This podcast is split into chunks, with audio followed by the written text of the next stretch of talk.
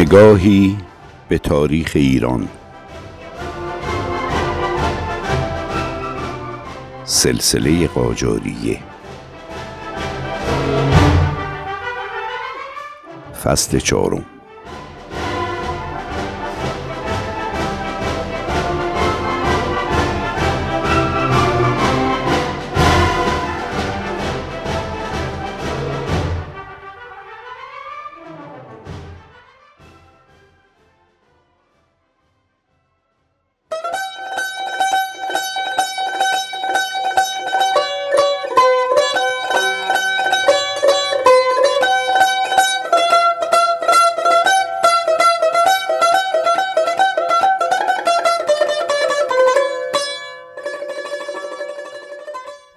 شنوندگان و همراهان صمیمی. درود بر شما. در فصل گذشته تا به دینجا رسیدیم که آقا محمد خان قاجار در سفر به خراسان و با حضور و اعتکاف 23 روزه در حرم امام هشتم شیعیان به تقلید از دوره های زیارتی شاه عباس اول که بارها به مشهد عظیمت نمود و در حرم رضوی معتکف شد این سفر را آغاز کرد.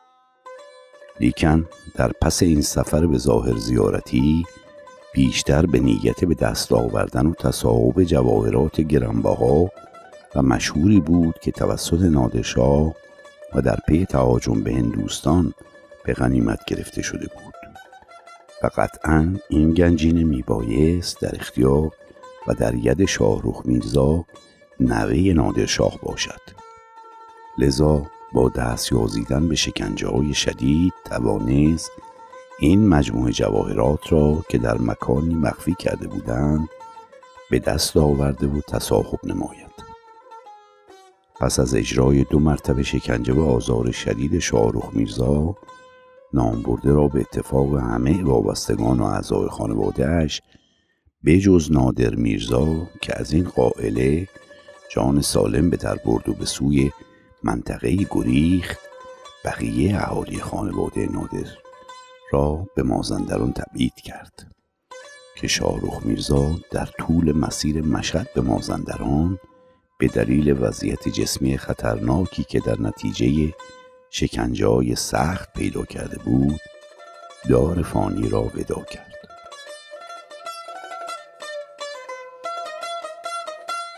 آقا محمد خان علاوه بر این عمل زشت و وحشتناک فرمان نبش قبر و خارج کردن بقایای جسد نادرشاه افشار را نیز صادر کرد. تا کینه دیرینه و بیمارگونهش از خاندان افشار را تسلی بخشد. به همین سبب باقی مانده جسد قهرمان وطن و پادشاه وطن پرست ایران توسط خان بابا برادرزاده پادشاه از قبر خارج شد و برای نیتی که ابتدا روشن نبود به تهران فرستاده شد.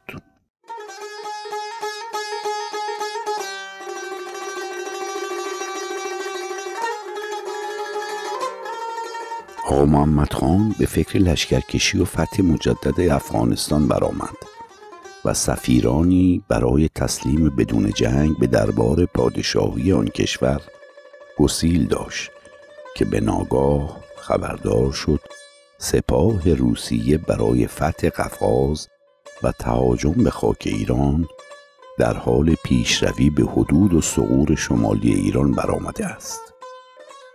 لذا لشکرکشی به افغانستان را کنار گذاشت و خود در رأس سپاهی مجهز به سمت آذربایجان و قفقاز حرکت نمود. خوانین و حاکمین منطقه قفقاز که از خبر ورود ارتش روسیه به مناطق تحت نفوذ خود اطلاع یافتند همگی سر از انقیاد دولت قاجاریه برتافتند و با روسیه به تفاهم و سازش رسیدند.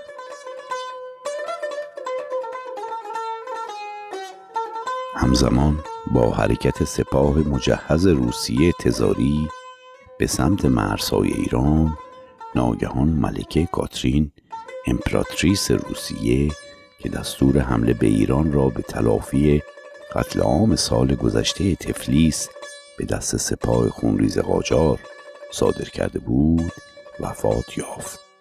و بلافاصله پل اول جانشین ملکه مادر شد و امپراتور روسیه گردید. تزار جدید دستور بازگشت سپاه روس را به لشکریانش ابلاغ نمود و لذا تهاجم روسیه در نیمه رها شد. آقا محمد خان برای سرکوب و مجازات حکام و خوانینی که از فرصت به دست آمده سوء استفاده کرده و متحد روسیه شده بودند به سمت قرباغ عزیمت نمود و براحتی شهر شوشی را تصرف و تسخیر نمود.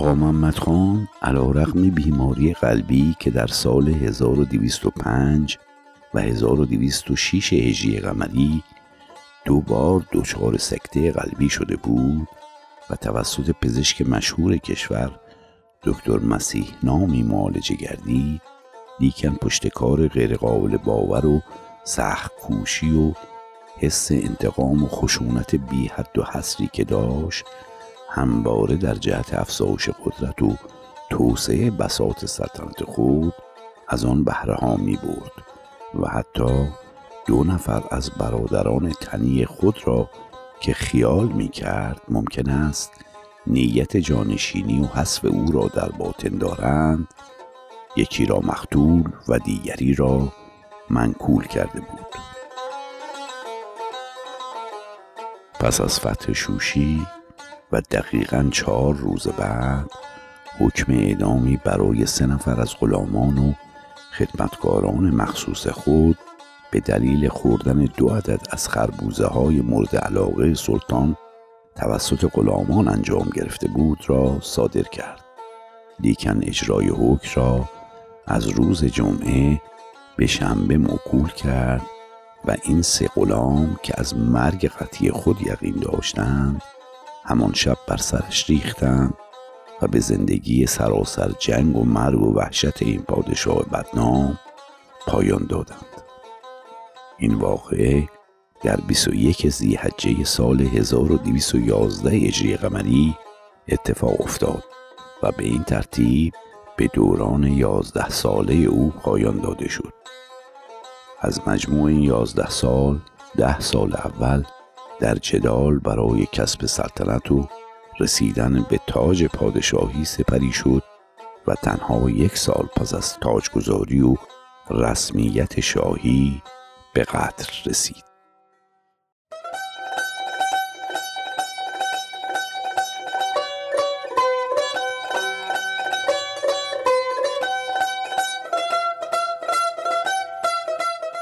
جالب است بدانید آقا محمد خان قاجار بسیار مؤمن و دیندار بود. هرگز از نماز شب غافل نمی‌شد و گاه در هنگام نماز غرق گریه می‌شد. زیارت آشورا می‌خواند و ذکر می‌گفت. تنها زمانی که شرایط جسمانیش دیگر اجازه نمی‌داد روزه خود را میشکست. ساخت گنبد طلا برای آرامگاه امام سوم شیعیان و گنبد نقره مزار حضرت علی علیه السلام بازسازی حرم رضوی و ساخت تعداد زیادی مسجد به دستور او انجام شد.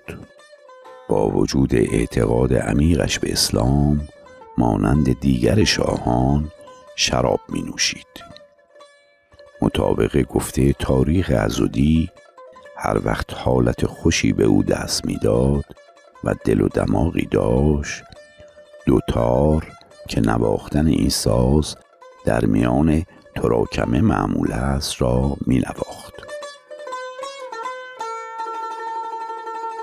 پس از کشته شدن پادشاه جسدش را ابتدا در همان شهر شوشی به خاک سپردند. پس از مدت کوتاهی به فرمان فتلی شاه جانشین و پادشاه بعدی قاجار جنازه او را نبش قبر کردند و به تهران آوردند. سپس در 26 جمادی الاول سال 1212 هجری قمری به نجف حمل و در پشت زریع حضرت امیرالمؤمنین علی علیه السلام دفن کردند. امان الله میرزا معروف به آقلیلی پسر پنجاه و نهم فتلی شاه بیشتر عمر خود را تا سال 1301 هجری در نجف و به عنوان متولی آقا محمد خان گذرانید و در سال 1301 به تهران بازگشت.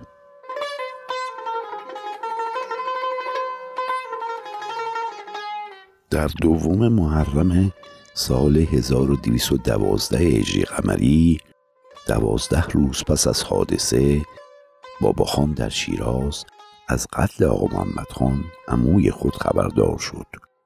او که وارث قانونی سلطنت بود بدون از دست دادن وقت با سیصد سوار از شیراز آزم تهران شد. در تهران حاج ابراهیمی کلانتر صدر اعظم به استقبالش آمد و از او خواستند تا فورا تاجگذاری نماید و برایش خطبه بخوانند. لیکن شاه که عهد فرموده بود تا پریشانی دولت را به سامان نیاورد و قصاص قتل عموی تاجدار خود را نگیرد به سلطنت نمی پردازد آنچه میراث آقا محمد خان را از نادرشاه و کریم خان متمایز می کرد این بود که او سرنوشت جانشینانش را به قضا و قدر واگذار نکرد و تقریبا همه برادرانش را از پیش رو برداشت تا از ثبات سلطنت باباخان که همان فتلی شاه بعدی است اطمینان حاصل کند. همچنین او بود که نخستین قدم ها در تبدیل یک اتحادیه ایلی به دولت واقعی را برداشت. همزمان با پخش خبر قتل آقا محمد خان کوچکترین برادر او علیک قلی خان قاجار به سرعت از ایروان خود را به تهران رسانی تا دعوی سلطنت کند هرچند شاه مختول بیشتر مدعیان احتمالی که ممکن بود برای سلطنت باباخان مشکل سازی کنند را از پیش رو برداشته بود اما به علی قلی خان آسیبی نرسانده بود. به هر روی به دلیل بسته بودن دروازه های تهران او موفق نشد خود را به داخل شهر برساند و اعلام پادشاهی کند. چون فتلی شاه به تهران رسید علی قلی خان را با حیله به داخل شهر بردند و آنجا مجبورش کردند که به پیشگاه شاه جدید برود و اظهار اطاعت کند. چون تن به اطاعت نداد با زور او را واداشتند که تعظیم کند.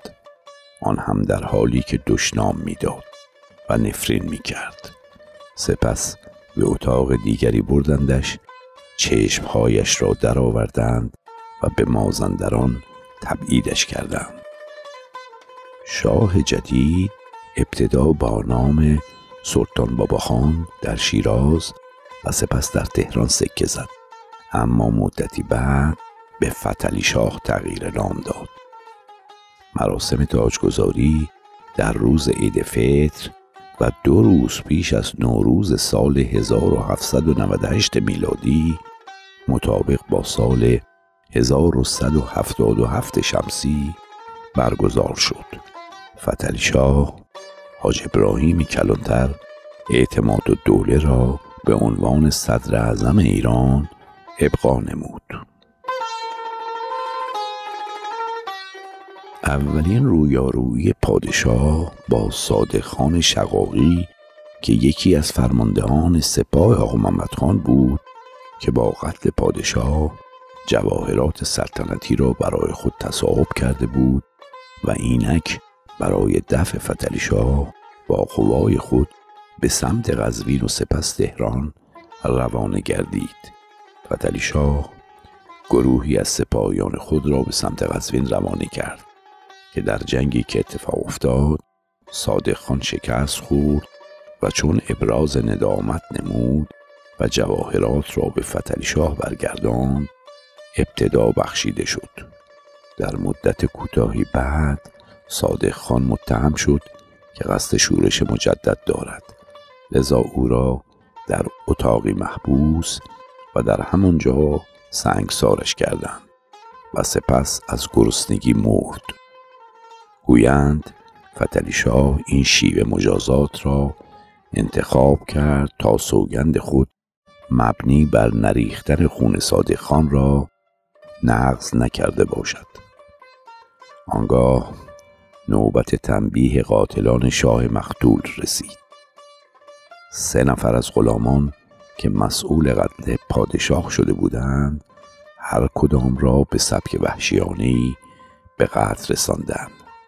یکی از غلامان را برای تسلی خاطر بازماندگان و اهل حرم پادشاه مقتول به داخل حرم سرا بردند و اهل حرم خونش را ریختند و خاکش را بیختند. دیگری را زنده زنده آتش زدند. اقدام بعدی فتلی شاه عظیمت به سمت خراسان بود. زیرا آقا محمد خان با شکنجه شاهرخ میرزا که برای به دست آوردن جواهرات نادرشاهی انجام داد و شاهرخ را مجروح و علیل به مازندران تبعید کرد که در راه درگذشت.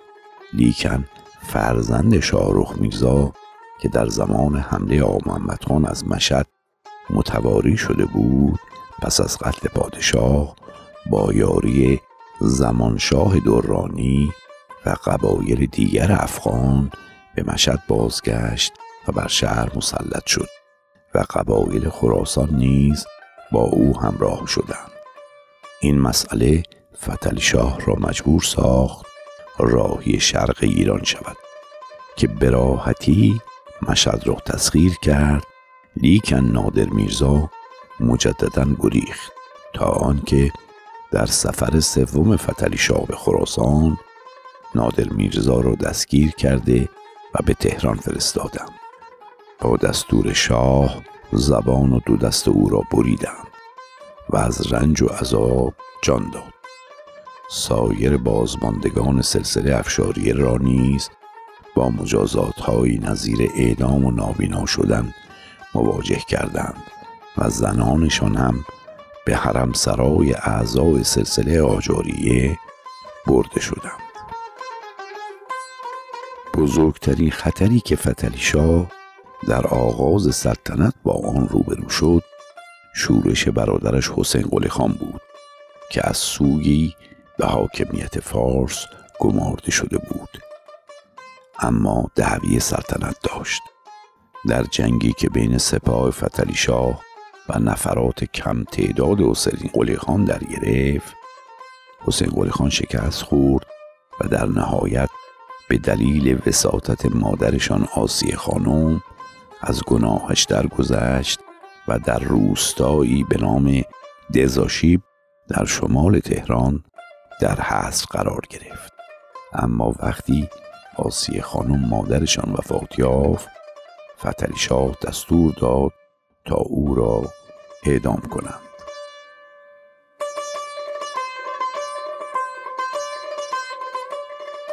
اهمیت این مرحله از سلطنت فتلی شاه بر کناری و قتل اولین صدر اعظم خود حاج ابراهیم کلانتر به جرم خیانت بود و بیشتر اعضای خانواده او را هم نابود کردند.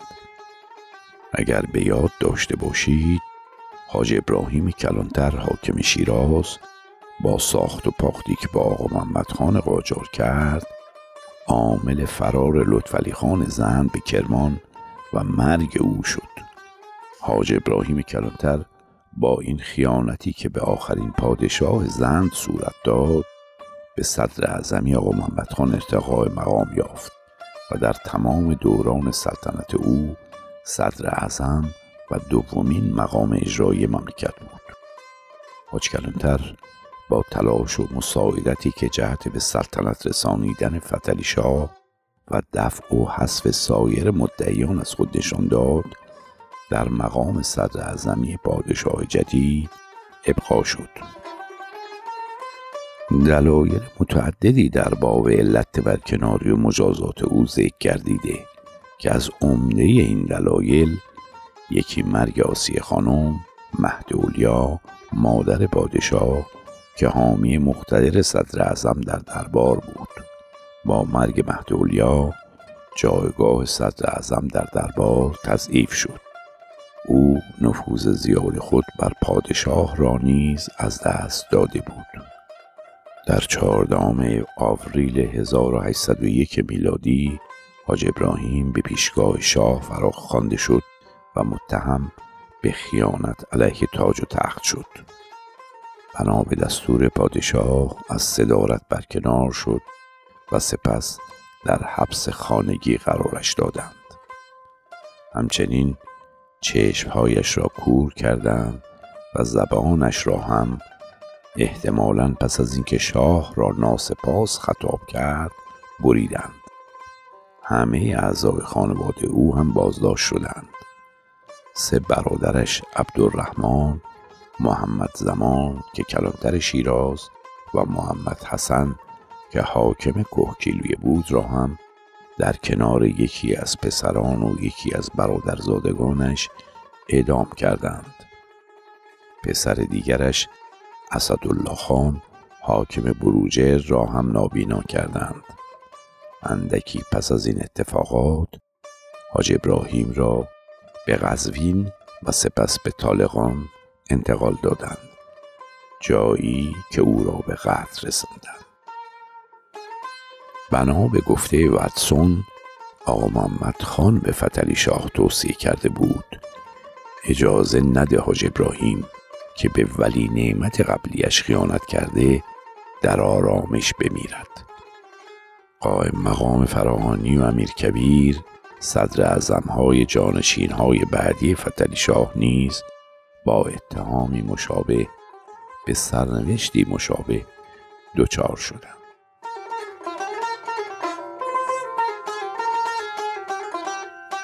فتلی شاه قاجار از سال 1150 شمسی تا اول آبان 1213 شمسی به مدت 37 سال و دو ماه بر ایران حکومت کرد. مهمترین اتفاقاتی که در زمان سلطنت فتلی شاه روی داد وقوع دو جنگ بزرگ میان ایران و روسیه بود که با شکست ارتش ایران همراه شد. نتیجه این جنگ ها امضاع عهدنامه های ترکمانچای و گلستان بود که به موجب آن بخش های بزرگی از قلمرو سرزمینی شمال غربی کشور که شامل کشورهای معاصر فعلی یعنی ارمنستان، گرجستان، داغستان، جمهوری آذربایجان و نخجوان می‌شد از ایران جدا و به روسیه ملحق شدند.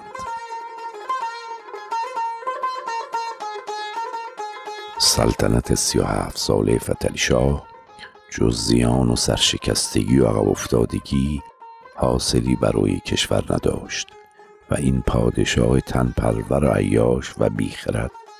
تمام طول عمر خود را صرف زنبارگی و عیاشی و قتل و شکنجه و ناقص اوز کردن اعضای خانواده و مدعیان و دیگران کرد.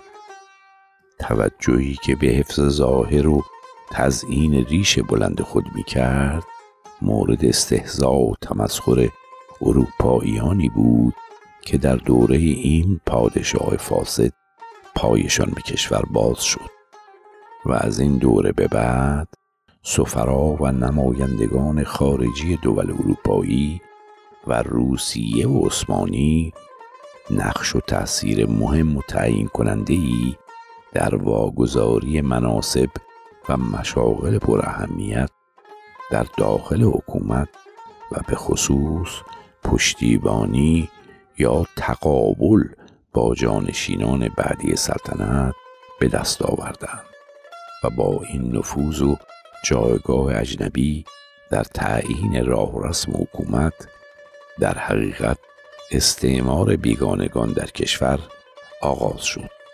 و هر کدام از حکام و عمرا و مقامات ارشد به جناح و کشور بیگانه وابستگی پیدا کردند و کارگزار منافع بیگانگان شدند. در دوره‌ای که دول اروپایی وارد عصر صنعتی شدن و توسعه و عمران قرار گرفتند این پادشاه فاسد مشغول خوشگذرانی و توسعه حرم و افزایش تعداد زنان و همسران و تولید فرزندانی نالایق و لاعبالی تر از خود بود. تعداد زنان وی را متفاوت ذکر کردند سرهنگ درویل فرانسوی تعداد همسران فتلی شاه را 700 و سرهنگ استوارت که یک سال بعد از مرگ پادشاه به ایران آمد یکصد نفر. و بینینگ 800 نفر و مادام تیولافوا 700 و مارخام 300 و تعدادی بیش از هزار یاد کردند بعضی از منابع تعداد همسران قطعی او را 189 همسر به همراه 144 فرزند پسر با ذکر نام و لقب ذکر کردند آقا محمد خان که خود ناتوان از زناشویی بود همواره برادرزاده خود را ترغیب به ازدواج هرچه بیشتر و آوردن فرزند می کرد و برای هر فرزند جدید به او پاداشی می‌داد. به استناد یکی از اشعار مولانا رضا بهاری متخلص به کوچک رضا از شاعران معاصر فتلی شاه که قطع شعری به زبان ترکی در باب تعداد فرزندان پادشاه سروده سیصد فرزند زکور را ذکر نموده است. جالبان است که از هر کدام از همسرانش بیش از یک تا دو فرزند تولید نمی کرده است. از دیگر اشتغالات جدی و روزمره پادشاه تزئین و وقت گذرانی به ریش یک متری خود بود که به طرز عجیب و باور نکردنی ساعتها وقت بر سر تزئین و رخنمایی آن انرژی صرفی نمود.